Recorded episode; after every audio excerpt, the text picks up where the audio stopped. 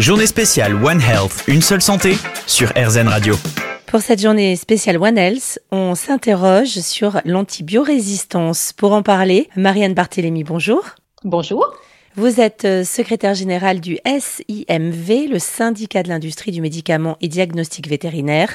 Alors pourquoi est-il essentiel de mettre l'accent sur la lutte contre l'antibiorésistance c'est la résistance des bactéries aux antibiotiques.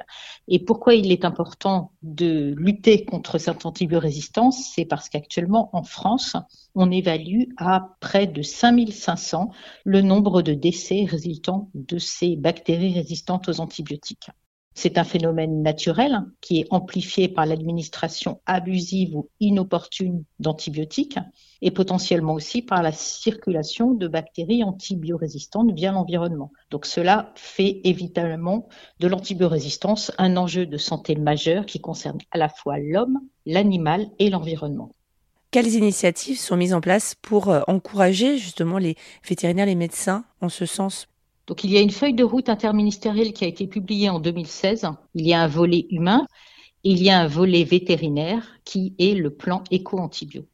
Il avait pour objectif de réduire l'utilisation des antibiotiques vétérinaires. Et les résultats ont été euh, à la hauteur des espérances, puisqu'en 10 ans, les ventes d'antibiotiques vétérinaires ont été divisées par deux. L'exposition des animaux aux antibiotiques diminuait de 47%, et plus particulièrement celle des antibiotiques critiques de plus de 80%. Donc tous ces efforts ont été réalisés par l'ensemble de la communauté d'acteurs, vétérinaires, éleveurs, propriétaires d'animaux, communautés scientifiques et académiques.